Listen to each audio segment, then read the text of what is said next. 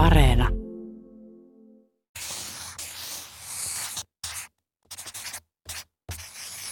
Nyt kerron teille vanhan kreikkalaisen tarinan, jonka nimi on Kissanainen. Nuori mies oli rakastunut kissansa.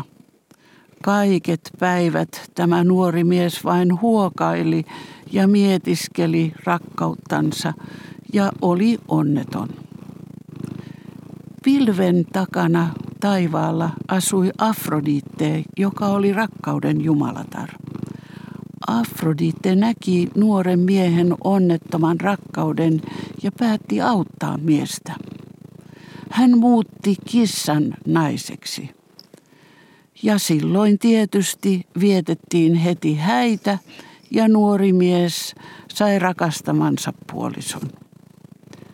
Pariskunta eleli onnellisina keskenänsä, kunnes eräänä yönä tapahtui jotakin. Vaimo heräsi pimeässä yöllä ja tunsi, että jossakin täällä on hiiri tuolla lattialla pimeässä. Ja sitten vaimolle tuli kova halu hyökätä sen hiiren kimppuun ja syödä se suihinsa.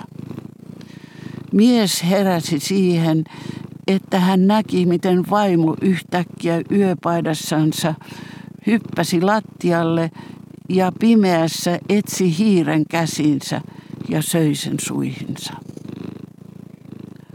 Afrodite näki tilanteen myöskin, eikä tietenkään voinut muuta kuin, että se muutti vaimon takaisin kissaksi. Itseksensä Afrodite mietti, että kyllä pystyn oikein hyvin muuttamaan olennon ulkoisesti toiseksi olennoksi, mutta sisäisesti tämä olento jää kuitenkin entiselleen. Sen pituinen se.